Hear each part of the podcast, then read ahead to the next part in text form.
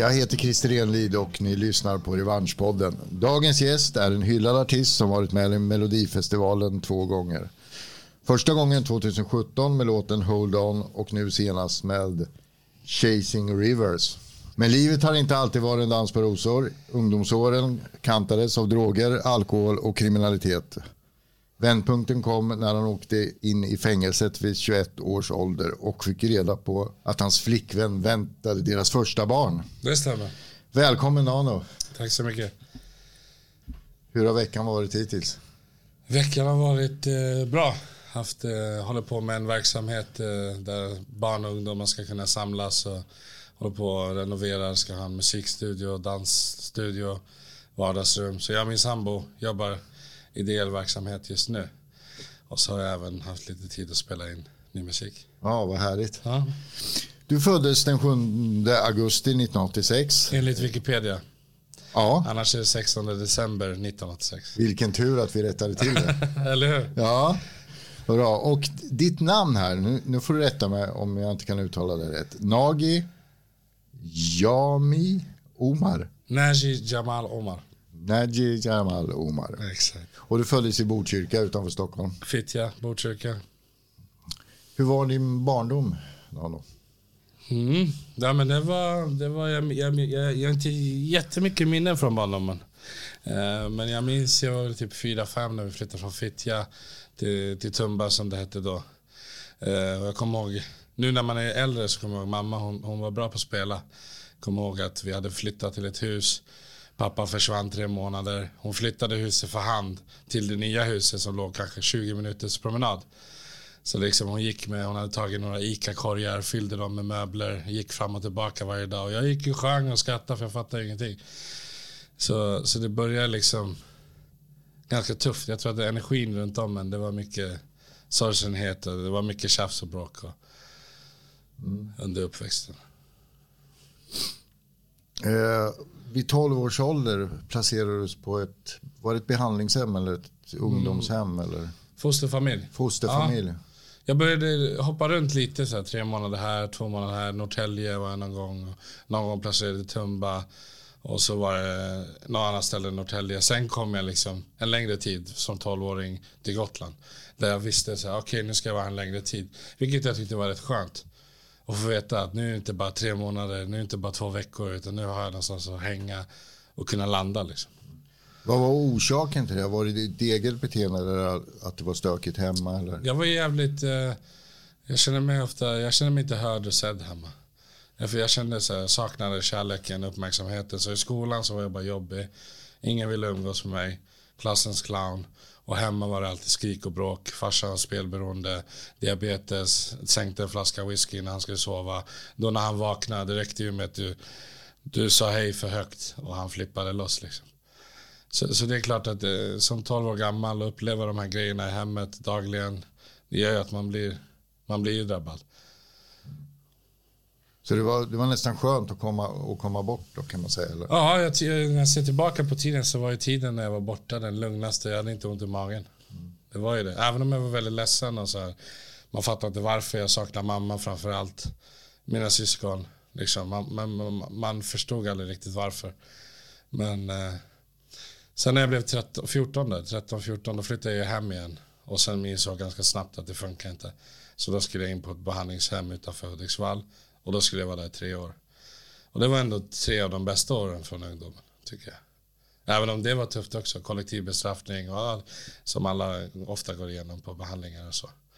Men jag lärde mig mycket. Tvätta, diska, städa, ladda mat, ha respekt för äldre, gjorde adad, alltså så här. Man lärde sig mycket. Saker som du inte hade fått hemifrån? Absolut. Ja men visst. Och det märkte man ju snabbt sen när man var 16, 17 där flyttade hem. Ingenting hade ju förändrats i hemmet. Så jag kom ju tillbaka, även om jag hade förändrats så var det exakt samma grej i hemmet. Så det var ju liksom, jag började turnera då, fixade ett management, hoppade av första ring, i Fryshuset gick jag. Eh, jag skulle bli stjärna. Eh, men det var då jag verkligen så kom i kontakt med droger och alkoholen. Och bara shit vad bra jag mår, jag mår inte dåligt längre. Och så blev det mer och mer och mer. Sen lämnade jag när jag var i Frankrike på turné. Mitt management sa upp vår deal liksom. De har du sjuk i huvudet, det tar för mycket knark, du hänger med för skumma människor. vi vill inte ta ansvar över dig längre. Så innan hade du inte hållit på med droger? Så det här behandlingshemmet du var på var av det, andra precis, orsaker? Men det var ju att jag blev avstängd i skolan i två år. Jag fick inte gå i skolan. Så det var ju mest känslomässiga plan. Sen hade jag ju testat det ena och det andra. Men det var inte att jag var fast. Utan det var liksom i 16 års åldern sen det började på riktigt. Att jag fastnade. Liksom. Mm. Innan var det ju självskadebeteende och skumma pyromanfantasi. Alltså det var kids som bara strosade runt på gatorna varje dag och kom hem när jag kunde komma hem. Det var ingen som så här, ja du måste vara hemma den här tiden. Så, men jag, jag har alltid, jag var busig var jag.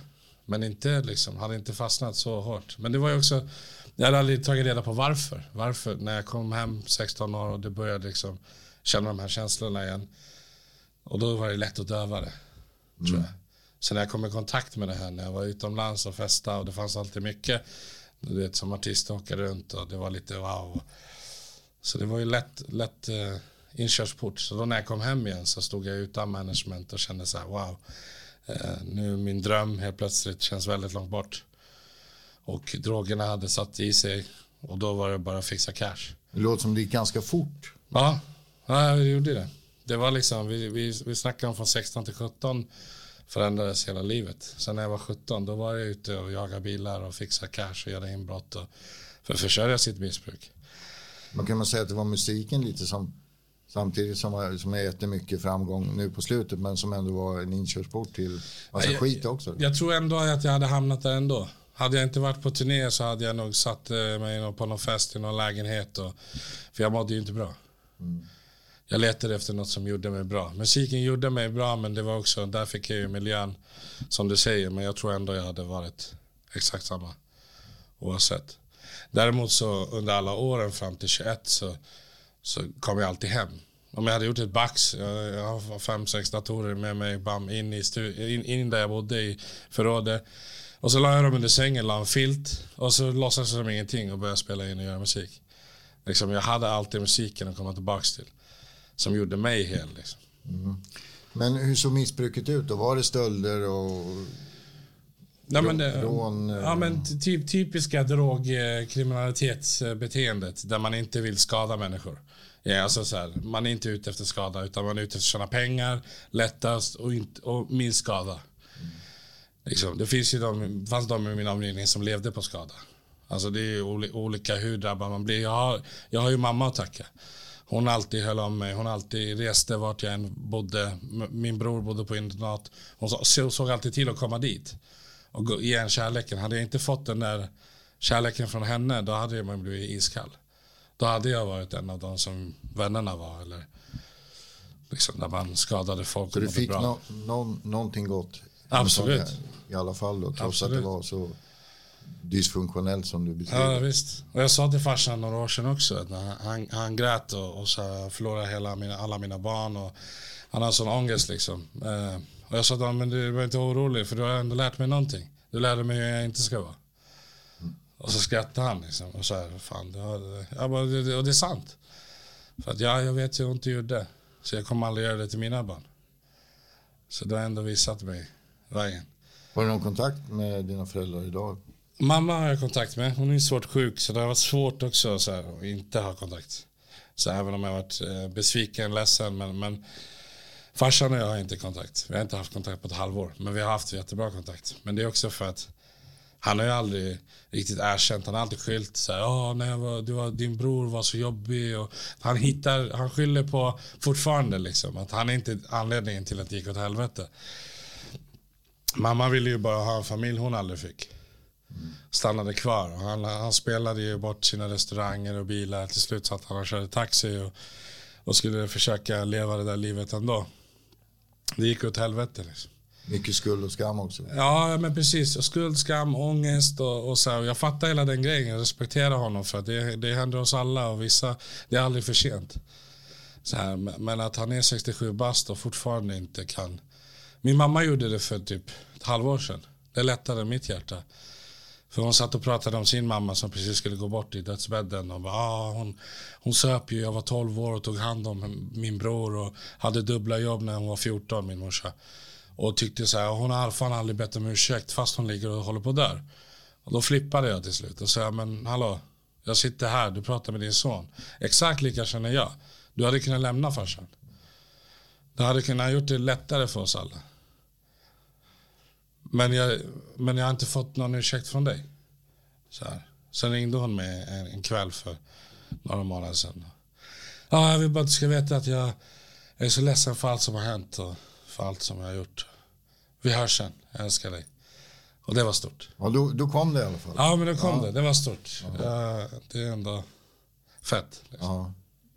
Men du känner nu då med dina egna barn att du, har liksom, du gör precis typ tvärtom då? Ja, det är klart. Förutom man, kärleken då? För den...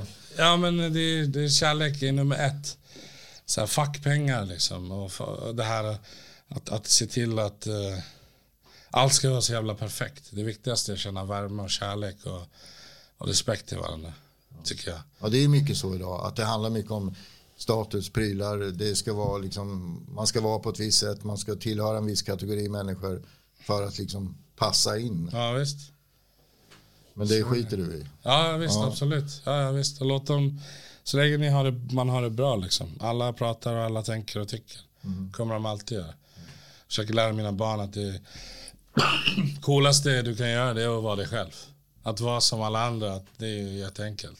Det är bara att börja härma och följa efter strömmen. Liksom. Chasing rivers. Liksom. Nej, nej, inget mer sånt. Ja, bara... när du ändå kommer in på det, vad handlar den låten om? Och den, den handlar lite om, efter Melodifestivalen succén 2017 så började alla blanda sig. Och jag har alltid skrivit musik så här, verkligen från hjärtat och känts bra i magen från början till slut. Men du har aldrig varit med om en succé så, så du måste börja lyssna på oss här och the managern säger så och skivbolaget säger så och bokarna säger så. Blev splittrad och så började jag lyssna liksom och började okej okay, men jag kanske ska ändra på musiken. Jag började lyssna på vad de sa. Sen satt jag där ett och ett halvt år senare och bara ah, jag har gjort musik och när jag uppträder så det gör ont i magen när den här delen kommer för det är inte jag. Eh, och det hade floppat. Liksom, streama inte bra alls.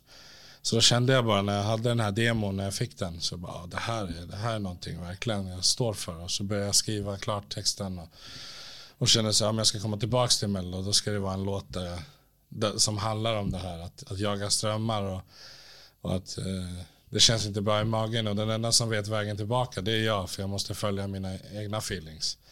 Och i samma veva så vill jag inspirera kidsen att vara, vara dig själv. Du behöver inte följa strömmar för att lyckas i livet. Om det inte kommer någon sån, ah, trend som du gillar, alltså, verkligen. Men jag känner folk som går och köper utemöbler 40 lax som ser för jävliga ut. Men det är bara för att de vill passa in. Grannen för grannen har sån. Ja.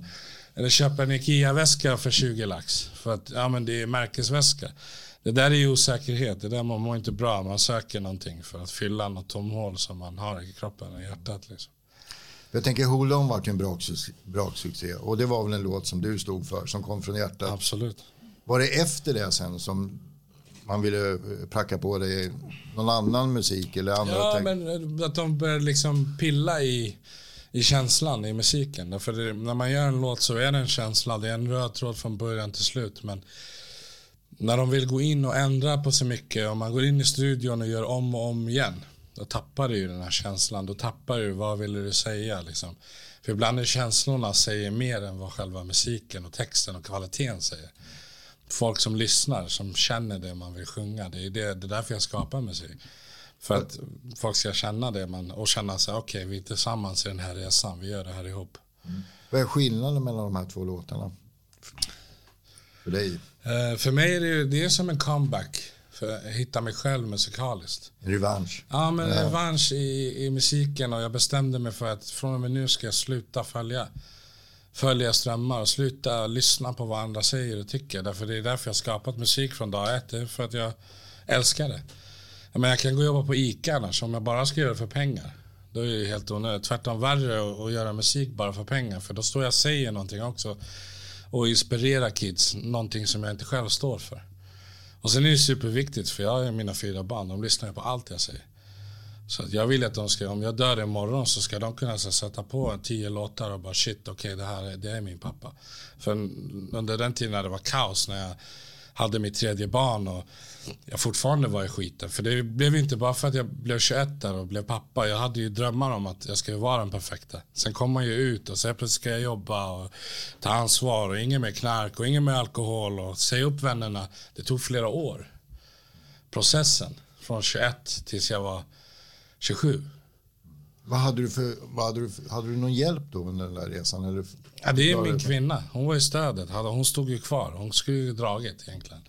Jag menar, så fort vi hade en konflikt då kunde jag försvinna en vecka, två veckor. Hon sitter där hemma med två barn själv. Och hon har varit med mig i 15 år.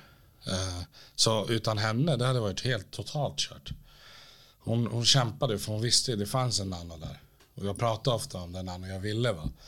Men det var svårt att hantera känslor. Konflikter, konflikträdd som fan. Så fort det blev en konflikt då drog jag direkt. Kunde försvinna en dag, två dagar, tre dagar eller veckor. Liksom. Och det här fortsatte ju för att jag liksom hade ett flyktbeteende. Drack, sänkte i med alkoholen. Flaskorna skulle i snabbt för, för att det skulle bli bra igen. Liksom. Så det är liksom när jag fick tredje barnet. Då, då sa jag upp alkoholen helt. För då insåg jag, då hade jag haft en spelning uppe i Gällivare. Eh, jag skulle få hyrpengar för att liksom rädda julen. Vi var så överlyckliga. Jag skulle få 18 000 cash. Vi stod och hoppade hemma och bara så lycklig. Första julen vi kan fira. Jag åker dit, jag har med mig min lillebrorsa. Det börjar med liksom, jag kommer ihåg hur jag så här vinglar i sängen och bara ah, bror, äntligen kan vi umgås som bröder utan att trycka ner varandra. Och det här är liksom sju timmar när jag ska upp på scen.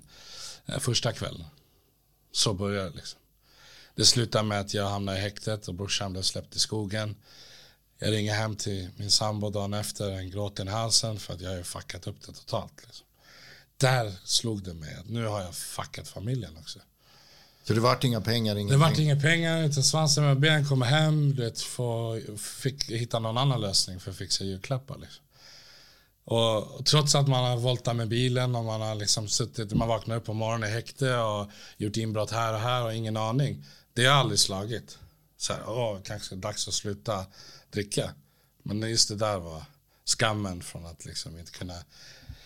För jag, jag lever i familjen. Då insåg jag att alkoholen kommer ju bara förstöra. Vill jag ha min familj, vill jag ha dem kvar, vill jag lyckas med musiken. Och det, är, därför det har tagit som tid tror jag. Allt händer för en mening. Jag hade jag lyckats då, då hade jag lyckats i tiden då jag drack. Och då hade jag kanske druckit och förlorat familjen på vägen. Och då hade livet varit helt meningslöst ändå. Men vad, vad sa din, din fru när du, för du var ju tvungen att, säkert att berätta vad som hade hänt på något sätt. Hon, hon fattade ju hur mycket ångest jag hade. Så hon var inte, hon var inte, hon, hon var inte hård. För hon förstod hur, att det är liksom självmordsnivå på ångesten. Så hon ändå så här, ja, ja det var inte så mycket, hon sa inte så mycket. Vilken förstående fru alltså. Ja, verkligen. Ja, och vilken kärlek det måste vara. Eller dumdristighet, jag vet inte, det är väl hårfint kanske. Men, men ja, i det här fallet så Ja, det, det bra. Därför, ja, det är därför 2017 jag blev så jävla lycklig. Det var så att jag fick bevisa för henne att hon gjorde rätt val. Mm. Lyckan var så äntligen, alla runt om henne har sagt varför lever du med den här och hennes familj. Och, liksom, den här killen är inget bra, han kommer aldrig sköta sig. Det var som en jävla vinst liksom, när jag fick se.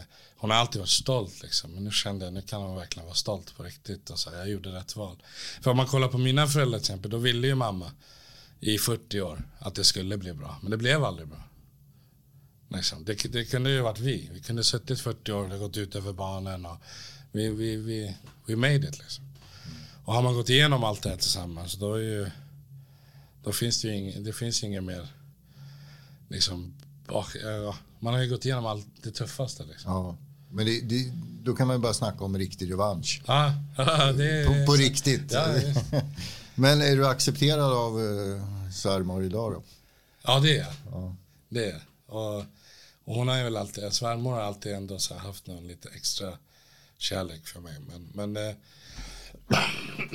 det är klart. Eh, sen kan man ha lite svårare att tackla folk som tvärvänder helt plötsligt för att det börjar gå bra. Eh, och, och börja fundera om det verkligen om det handlar om att eh, man tycker om eller om man bara vill ta del av det Mycket rygg, rygg, ryggdunkare på vägen. Kanske. Ja, men så är, det, så är det. Hur träffades ni förresten? Du?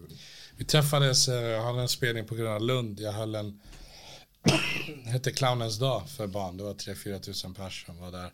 Och så var jag konferencier Eh, på stora scenen. Och så träffade jag, såg jag de här två tjejerna. Eller de kom fram till mig. De bara, ah, din bror är Bilal. Så jag bara, ja det är min bror. Ja vi känner honom. Så jag bara, oh shit, hon har, ena var, var skitsnygg. Så då kommer brorsan sen. Jag bara träffade de här och de här visste direkt vem det var. då var hon upptagen. Jag bara, men polaren då? Fan, hon var ju rätt okej. Okay, alltså. jag hoppas hon inte lyssnar. Men ja, eller det är skitsamma. Men eh, alltså, då, då blev jag tillsammans med henne. Eh, och så hängde jag, hängde jag med dem i ett år. Eh, och sen, sjuka var att jag var ju bra vän med hennes pojkvän. Frida då, min sambos. Så det var liksom, jag hängde med hennes bästa kompis. Och min polare hängde med då min sambo.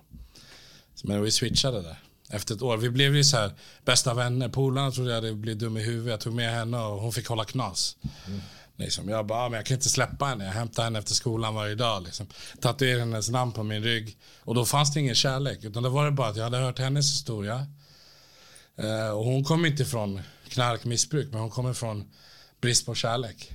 Och den där saknaden. Så vi connectade som fan. Liksom. Kunde snacka den nätten. Hon kunde ligga liksom, halvt naken i sängen. Jag hade aldrig någon tanke på sexuellt. Sen ett år senare en kväll så bara tittade vi på varandra. Bara, jag, känner, jag känner verkligen något. Och hon bara, jag med. Jag bara, fan vad sjukt. Sen dess har det varit vi. Ja, vilken historia. Va? Ja. ja. ja, glömmer bort att stanna och titta tillbaka ibland. Svårt mm. att reflektera. Det, det är så när man ligger i när man är i USA och man får träffa alla dessa människor och så här. Man bara, fan vad långt. Eller när jag bara fick vara på Sergels torg. Manifestationen när det är 70 000 människor innanför tullarna. Jag sprang och ropade efter brorsan på plattan för bara några, några år sedan. Så, ah, fan, inte för att vi hängde så mycket, men förstår, man, var, man var nästan där. Och nu står jag och representerar kärleken för alla där på plattan som var samlade. Det är ändå så, det var magisk feeling. Kärleken överlever det mesta. Så är det ja. Och det var, Jag sa det 2017 också. Jag avslutade. Det är aldrig någon som pratar efter man har uppträtt på Mello. Liksom, tack, tack och så går de. Jag var så här, kom ihåg, det finns en sak som är starkast i världen. Och det är kärleken. Och det är det Det är starkaste vapnet. Fasen vad schysst.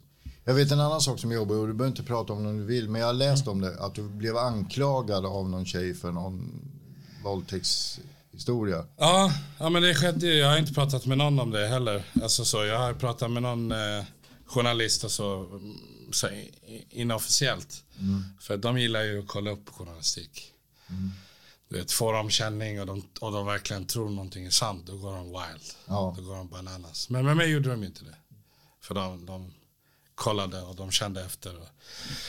Det var ju också ett bakslag. Det var ju så här, fan kolla lyckan är helt extas och sen kommer en sån här smäll.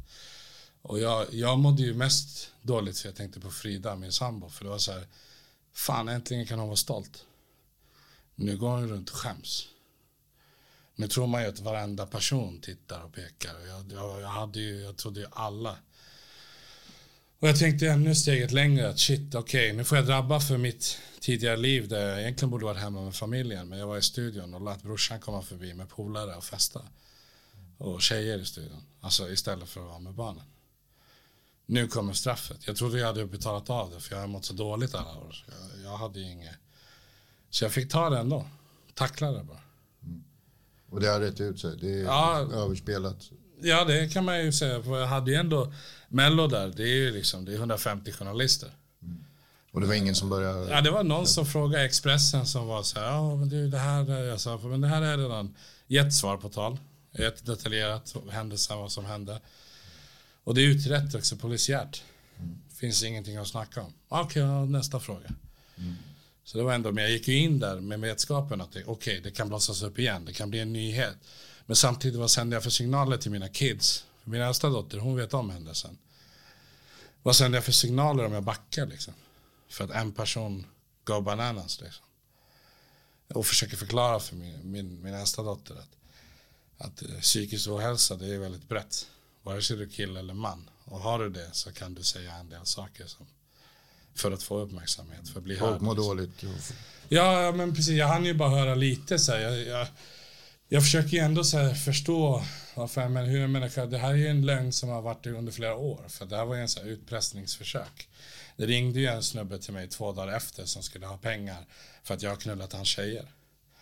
Eh, och det är liksom, och jag var ju så här, annars går jag till din fru.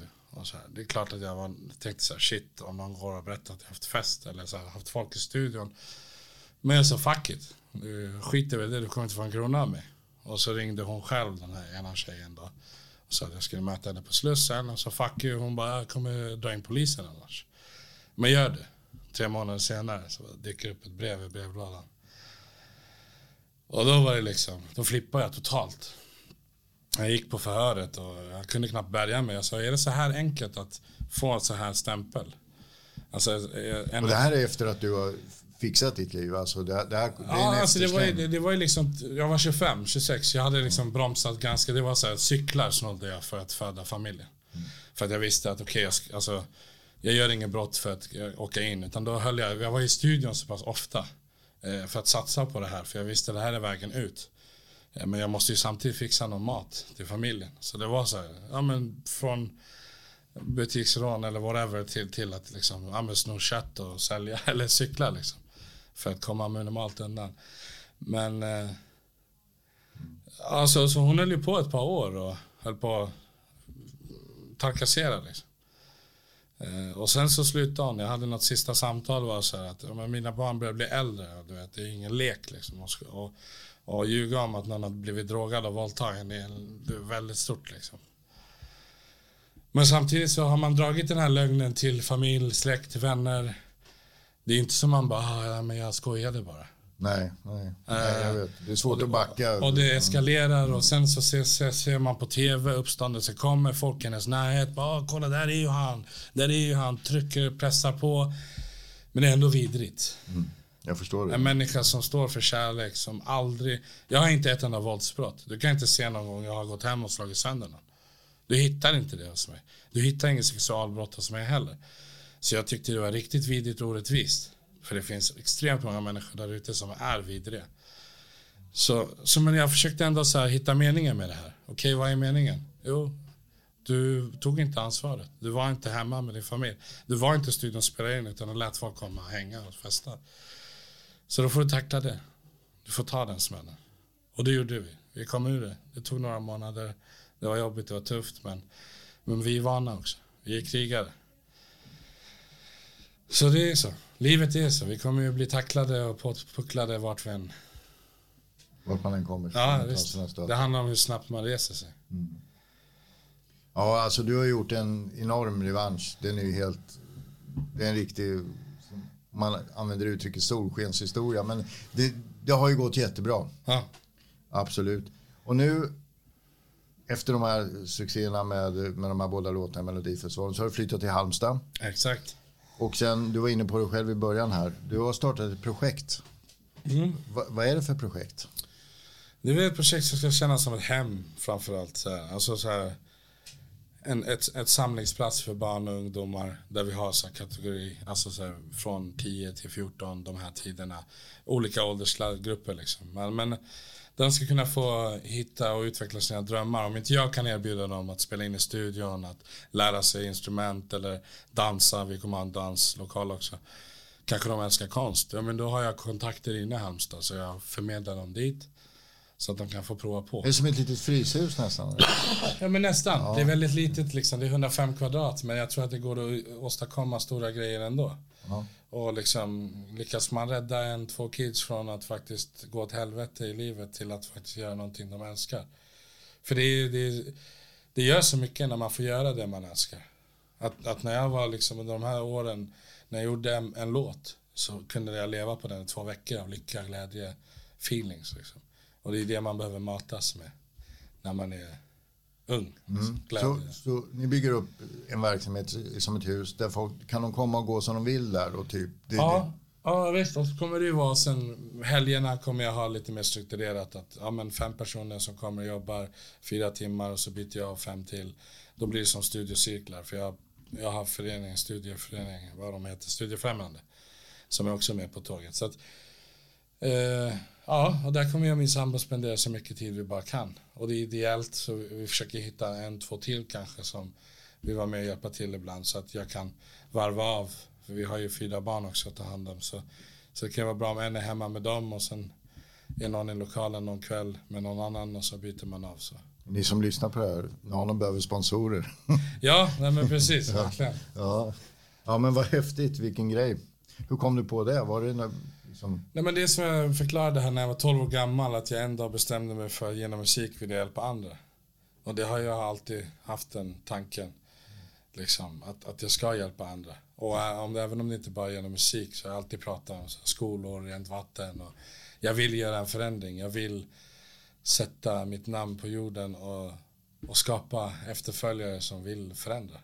för det var så din karriär började lite, att du fick en orgel har jag läst någonstans. Att jag fick någon orgel? eller? Ja, men jag fick en liten synt där Synt, av mamman. ja. Ja, men precis. Så det är samband med att jag lyssnade på musiken som jag hade den här synten som jag började skriva egna låtar. Och Halmstad, trivs du i Halmstad? Jättebra. Jättebra faktiskt. Jag har inte ångrat en enda dag faktiskt att jag flyttade dit. Vad bra. Vad kul. Ja, men, jättekul att du kom hit Nando. Och så jättekul att få prata med dig. Och jag önskar dig verkligen all lycka framöver. Tack så hemskt mycket. Tack för att jag fick komma och kärlek till Revanschpodden och allt jobb ni gör är guld värt. Tack ska du ha.